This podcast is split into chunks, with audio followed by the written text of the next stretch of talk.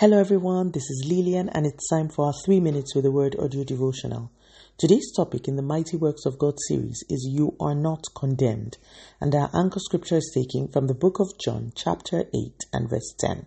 Straightening up, Jesus said to her, Woman, where are they? Did no one condemn you? She answered, No one, Lord. And Jesus said, I do not condemn you either. Go from now on, sin no more. In our anchor scripture, a woman had been caught in the act of committing adultery. Now, in that era, adultery was punishable by death. This wasn't a case of speculation, she was caught in the act. Even the most talented lawyers could not get her out of the mess she had found herself in. Even before she was to be killed, they put her right in the center of the crowd. They ensured she was humiliated before they would actually stone her. I can imagine this woman's plight shame, pain, fear, humiliation, feeling unloved and unlovable. She must have felt judged.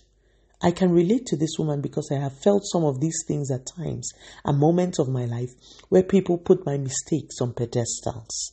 I have felt judged, humiliated, unloved, afraid, ashamed. But today is not about me. This woman felt all these and was still going to be killed until Jesus stepped in. The Bible says Jesus told her accusers something very simple. If you have not ever sinned, throw the first stone.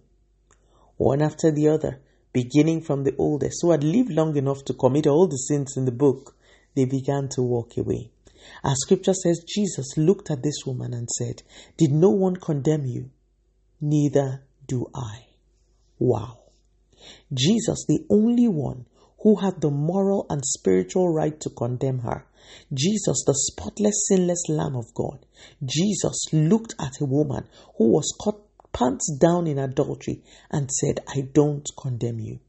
Your sin isn't too big. Seeing you in adultery didn't knock me off my horse. I see you, yet I don't condemn you. Go and sin no more. Today, Jesus is saying to someone listening, I know the world has judged you. I know you have been humiliated. I know you are even ashamed of some of the things you have done. But no one has the right to condemn you except me. And guess what? I do not condemn you. Do not let guilt push you farther away from me. Do not let sin continue to keep you away from my love. Come. Surrender to me today, Jesus is saying. I died for you. I died so you may live. So come and live for me. Accept me as your Lord and Savior.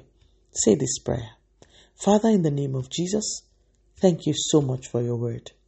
Thank you for not condemning me. This morning, I repent of all my sins.